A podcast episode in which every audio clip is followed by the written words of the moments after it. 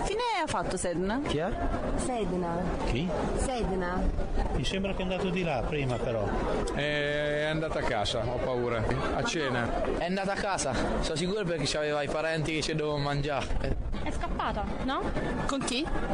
Con Sedno. Where is the Sedna? Ma che fine ha fatto Sedna? Io non so.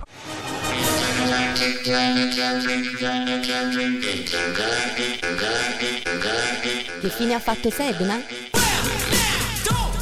Il magazine di scienza di Radio Fragola è in onda ogni venerdì mattina alle 8.30 e sabato in replica alle 12.10. Eccoci qui, Ilenia Picardi e Federica Sgorbissa sono pronte per una nuova puntata di Che fine ha fatto Sedna, il magazine di scienza e società, in onda tutti i venerdì alle frequenze 104.5 e 104.8 e Sedna viaggia anche nella rete. Ci trovate infatti in podcast e in streaming al sito medialab.sissa.it slash radiose, ma anche su Facebook, basta cercarci con il nome in codice Sedna Fragola. E oggi Sedna parla di terapie e libertà. E infatti in corso in questi giorni a Trieste la conferenza nazionale sulle droghe che sta avendo luogo alla stazione marittima e al Teatro Verdi che è stata organizzata dal governo, dal sottosegretario Giovanardi che è il padre anche dell'attuale legge sul consumo delle droghe in Italia, la cosiddetta Fini Giovanardi. E nella presentazione della conferenza è stato detto chiaramente che non esiste un diritto a drogarsi. Questa affermazione ha sollevato molti dubbi e il timore che la tendenza ufficiale, anche del nostro governo, sia quella di un irrigidimento e un'ancora maggiore criminalizzazione verso chi fa uso di droghe. A Trieste è in scena anche un'altra città, un'altra città che ribadisce un altro modo di affrontare la questione droghe, quindi una modalità che non tende a criminalizzare i consumi, ma che ha come parole d'ordine accoglienza, libertà e autodeterminazione.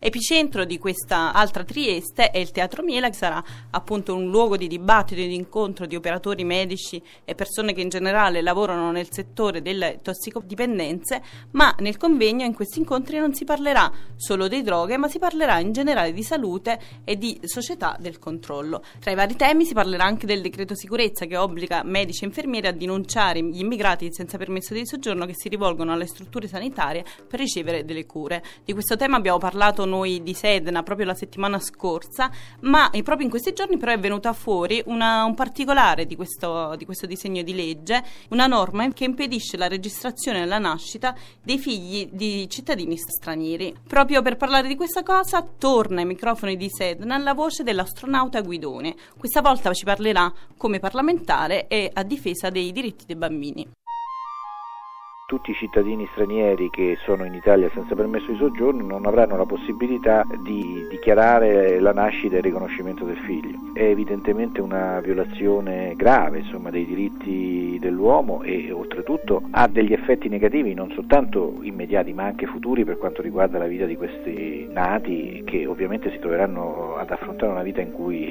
rischiano di essere apolidi per il proprio paese e di non avere nel paese ospitante, cioè l'Italia, la possibilità di accedere a tutto quello quello che sono i, i, servizi essenziali di un bambino che è riconosciuto, insomma, quindi la scuola, la sanità. A cascata ci sono tutta una serie di effetti pratici, naturalmente, che sono tutti estremamente negativi, perché le madri che si trovano in queste condizioni sceglieranno probabilmente di non andare in una struttura pubblica per paura che gli venga sostanzialmente sottratto il bambino attraverso un meccanismo che poi rende adottabile un bambino che non è riconosciuto, perché di fatto questo significa il fatto di non poterlo iscrivere all'anagrafe significa che di fatto questo bambino non esiste e quindi è come se non fosse stato riconosciuto. Io penso che questo sia una gravissima violazione dei, dei, anche delle regole internazionali, al punto che credo sia opportuno scrivere un'interrogazione parlamentare per sapere se questa appunto se la Commissione non ritrova in questo una violazione dei diritti internazionali, comprese la legge europea sui diritti dei cittadini europei. Umberto Guidoni e Roberto Musocchio, europarlamentari di Unire la Sinistra e Movimento per la Sinistra, hanno presentato alla Commissione europea un'interrogazione per chiedere un, un intervento contro questa misura che hanno definito xenofoba e illegittima. Ma da Strasburgo torniamo a Trieste che, come abbiamo detto, questi giorni sarà palcoscenico di una serie di interventi e dibattiti sul tema tossicodipendenze. Tra i relatori degli interventi c'è anche Franco Rotelli, che è direttore generale AS numero 1 Triestina, che oggi è proprio qui ai microfoni di Sedna. Buongiorno, dottor Rotelli. Buongiorno. Perché al Miele in questi giorni e non al Palazzo della Stazione Marittima al Teatro Verdi dove si sta svolgendo la conferenza nazionale sulle droghe organizzata dal governo? Ci sono delle persone che sono al Miele, al teatro e ci sono persone che stanno dentro la conferenza. Credo che ci sia una distanza molto grande tra le posizioni dell'uno e degli altri e ovviamente ognuno si convoca dove meglio crede o dove crede di poter trovare ascolto e parola. Lei dove si è collocato? Ma io devo dire in questo momento sto facendo un'altra cosa ancora. Però in generale rispetto a quale posizione si trova vicino? Ma in generale non credo che si tratti di, di avere delle posizioni eh, come dire, vicine o lontane, si tratta di ragionare attorno a delle questioni e ognuno deve essere libero di ragionare con la propria testa, che è un fenomeno che eh, si sta rarefacendo un po' troppo di questi tempi. Um, personalmente penso che um, questioni legate alle dipendenze siano questioni talmente complesse da Ehm, permettere, consentire, dover sollecitare eh, le opinioni più diverse e i punti di vista più diversi, perché nessuno ha in tasca la soluzione, nessuno ha in tasca neanche un pezzo della soluzione. Certo. Eh, siamo di fronte a problemi che si rinnovano, che cambiano nel tempo, che si estendono, eh, rispetto ai quali chiunque eh, dica che ha in tasca delle soluzioni, secondo me mente sapendo di mentire.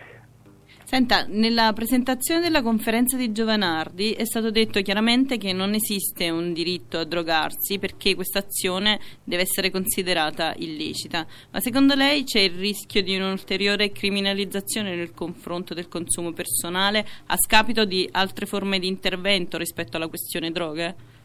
Ma in generale credo che ci, si, ci sia una grande tendenza a far entrare sempre di più eh, lo Stato nel merito dei comportamenti degli individui. Ecco, e credo che questo non sia una buona cosa. Eh, credo che ci sia una tendenza sempre più impressionante a mobilizzare medici e personale sanitario ad azioni che non sono eh, di carattere medico e di carattere sanitario e neanche questo mi pare che sia una buona, una buona strada si cercano di proibire tutta una serie di comportamenti e questo qualunque Stato può anche volerlo fare, ma non si dovrebbero mobilizzare risorse eh, a proibire che non siano quelle della magistratura o quelle di chi è deputato a, a compiti specifici in questa materia. Quello che è impressionante è appunto che si cerca di costruire dei sistemi di regole che coinvolgono eh, tecnici che eh, devono semplicemente occuparsi di curare le persone e non devono occuparsi di eh, proibire, reprimere o altre funzioni assolutamente estranee ai mandati, ai compiti professionali di queste persone. Ecco, lei appunto parlava di tecnici. Eh, la conferenza, dalla, da quanto è, emerge dalla conferenza fino ad ora, sembra che venga data una grande importanza all'approccio farmacologico. Ma questa sorta di riduzionismo biologico in, in, un problema complesso che è anche multifattoriale come quello delle dipendenze, qual è il rischio di perdere un po' di vista componente, l'importante componente ambientale e sociale del problema? Sì, beh, più che un rischio è un dato di fatto. Eh, si cerca di mettere tra parentesi il fatto che il fenomeno si diffonde, che è un fenomeno che ha radici eh, ovviamente eh, culturali, che ha radici sociali, che ha radici ehm, di, di, stili di vita, che ha radici sul modo e sul contratto sociale e non ha radici certamente dentro la testa o il corpo delle persone. E quindi si cerca di eh, immaginare da molti, da parte di molti, che un'azione chimica possa, eh, dire, eh, essere adeguatamente eh, compensatoria di una, di una, grande questione sociale e questo mi sembra piuttosto sciocco. Um, che poi in alcune occasioni i farmaci possono essere anche utili in qualche misura, questo si dà qui come si dà in tante altre situazioni. Appunto se eh, se assistiamo a un fenomeno di riduzionismo, cioè di immaginare che il farmaco risolva problemi, siamo di fronte mh, semplicemente a una, così, un'espressione di, di ignoranza e di eh, assenza di qualsiasi cultura scientifica. E la conferenza, oltre a questo approccio diciamo, farmacologico, parla, eh, sembra anche privilegiare quelle politiche che puntano al cosiddetto recupero totale della persona, ma mettere insieme appunto recupero totale e farmaci, questi due concetti che un po' riecheggiano una sorta di arancia meccanica, è è veramente plausibile recuperare una persona in maniera totale e soprattutto farlo attraverso i farmaci? Ma io credo che si possa discutere di, tutte, di tutto, si possa avere una serie di opinioni anche molto diversificate. Quello che ritengo che eh, sia piuttosto improprio è che ci sia un'opinione del governo Ecco, eh, penso che eh, su questioni di questo tipo esistono schiere di medici, di psicologi, di sociologi e schiere di persone che anche senza questi titoli professionali si occupano eh, di queste questioni cercando di trovare delle parziali risposte al problema. Eh, non mi pare che a questi problemi possa rispondere un governo, il governo faccia il suo mestiere e i tecnici facciano il loro mestiere. Senti, a proposito di governo e di salute, nella, Almiera in questi giorni, nella, nell'altra Trieste, quella che parla appunto di diversi modi di affrontare il tema delle tossicodipendenze, eh, ci saranno anche degli incontri dedicati al, al disegno di legge che eh, purtroppo, come sappiamo, eh, obbliga medici e infermieri a denunciare gli immigrati che sono privi di permesso di soggiorno. Insomma, c'è una politica uh, repressiva in generale nei confronti della salute. Lei come, vede questa operazione? Ah, ripeto, appunto, è da vari anni che si, parli, che si parla di questa uh, biopolitica, cioè di politica che entra nella, nella vita della gente, dentro i corpi della gente, che decide o vorrebbe decidere del futuro dei nostri corpi, del come gestiamo il nostro corpo, eh, di come gestiamo la nostra vita, la nostra morte, eccetera. Credo che questo sia un fenomeno profondamente regressivo e penso che eh, sia eh, molto giusto che chi governa, ripeto governi, e, occupa, e, chi si occupa di scienza, chi si occupa di questioni della vita in concreto, della cura e soprattutto i soggetti proprietari del proprio corpo eh, decidano in materia del proprio corpo e non siano mai i governi a decidere un tanto. Ma invece tornando al tema droghe e tossicodipendenze, nel comitato scientifico della conferenza nazionale organizzata dal governo manca un po' quella componente che poi lavora concretamente eh, sul campo, Mancano, manca uno psichiatra per esempio, ma mancano anche gli operatori sociali e CERT. Qual è invece appunto il ruolo di queste istituzioni, di queste persone nella questione ampia appunto del tema tossicodipendenze? Ripeto, c'è una uh, questione di... Eh, affrontamento quotidiano di problemi senza avere in tasca soluzioni. Ci sono legioni di persone che eh, cercano ogni giorno di eh, trovare delle risposte, ripeto, parziali, necessariamente parziali, eh, di contrasto alla degenerazione attorno alle dipendenze.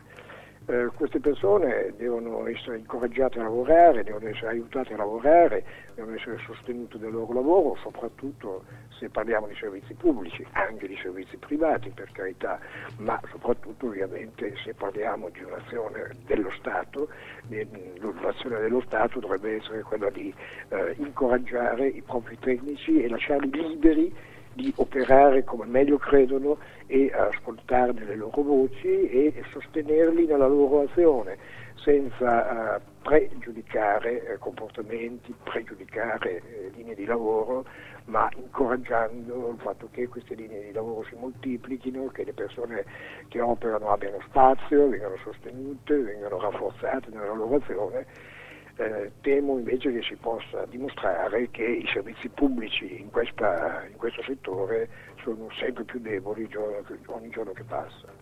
Senta, quando usciremo da- dallo studio radiofonico e quindi usciremo dalla- da Radio Fragola, leggeremo su una scritta che è sul muro di fronte dell'edificio di fronte la libertà è terapeutica. Questa scritta è stato un po' lo slogan che ha circolato tanto qui a Trieste proprio negli anni 70, negli anni del movimento basagliano che quindi ha liberato i, i matti dai manicomi e che ha soprattutto presentato a tutta la comunità scientifica ma anche insomma a tutta la cittadinanza un altro modo di affrontare la malattia e un altro modo di parlare della salute mentale.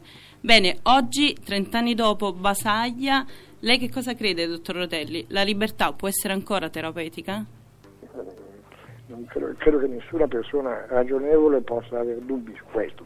Eh, stiamo parlando in particolare proprio de- di patologie della libertà, cioè la dipendenza è una patologia della libertà, cioè una grande difficoltà a, a essere liberi, eh, dipendere da qualche cosa è il contrario che essere liberi.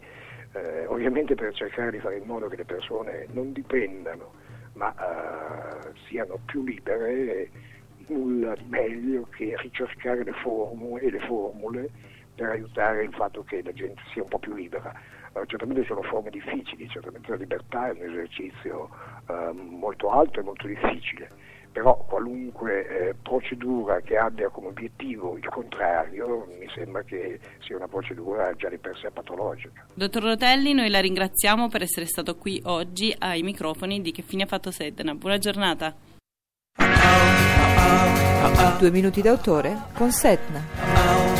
Perdas de Fogu di Massimo Carlotto.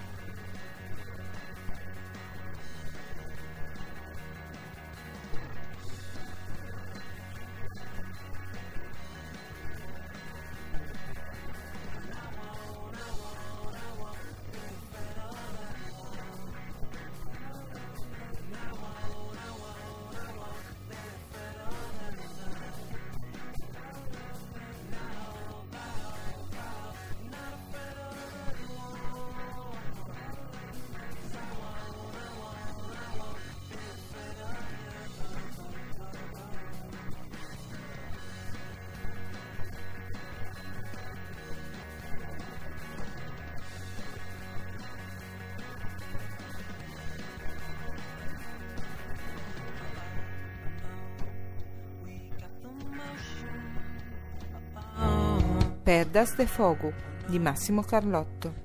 Edizioni EO.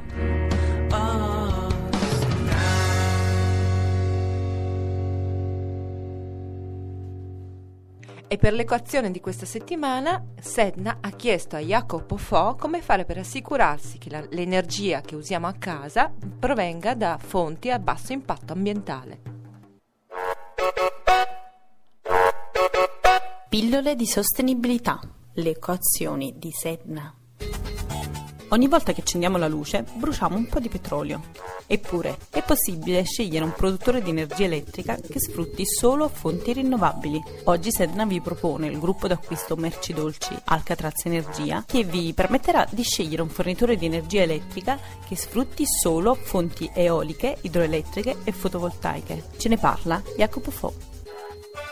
Insieme a www.commercioetico.it abbiamo fatto un accordo con un'azienda che eh, produce energia elettrica e la immette nel sistema dell'Enel, per cui uno può fare un contratto invece con l'Enel, con questa azienda, che ha certificazione europea del fatto che ti vende soltanto energia elettrica da fonti rinnovabili. In questa maniera ogni volta che tu schiacci la luce e accendi una lampadina non stai più consumando petrolio e tutto quello che significa in termini di inquinamento, di guerre, eccetera, eccetera, ma stai consumando energia elettrica dal sole, dal vento e dall'acqua, per cui fai una cosa buona, oltretutto hai un risparmio del 2% sulla bolletta. Attenzione, è un risparmio vero perché molta pubblicità magnifica risparmi colossali, poi vai a vedere, ci sono tutta una serie di trucchetti su come è costruito il contratto e come si paga ogni singolo kilowatt nelle diverse ore del giorno, per cui invece di spendere meno dell'Enel spendi di più.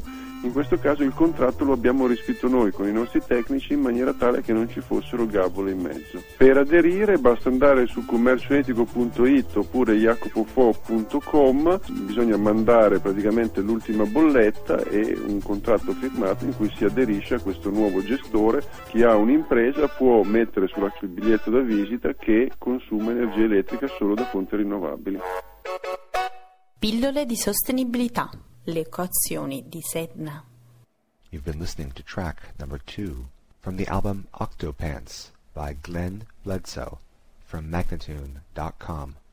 E come ogni settimana Sedna vi saluta. Vi ricordo che ci potete ascoltare sulle frequenze di Radio Fragola 104.5 104.8 ogni venerdì alle 8.30 circa e ogni sabato a mezzogiorno e 10. Potete anche riascoltarci al nostro podcast all'indirizzo eh, medialab.sis.it slash radio SE oppure cercarci su Facebook alla voce Sedna Fragola. Se invece volete scriverci potete scrivere all'indirizzo sedna at medialab.sissa.it. E proprio sul sito di Sedna troverete anche l'intervista che abbiamo fatto a proposito del tema tossicodipendenze a Don Gallo, sacerdote italiano fondatore e animatore della comunità di San Benedetto al porto di Genova, che è stato qui a Trieste proprio in occasione della conferenza sulle tossicodipendenze. Bene, Sedna rinnova l'appuntamento con la scienza per la prossima settimana. Oggi vi salutiamo con le parole di Michel Foucault. Dall'uomo al vero uomo, la strada passa per l'uomo pazzo.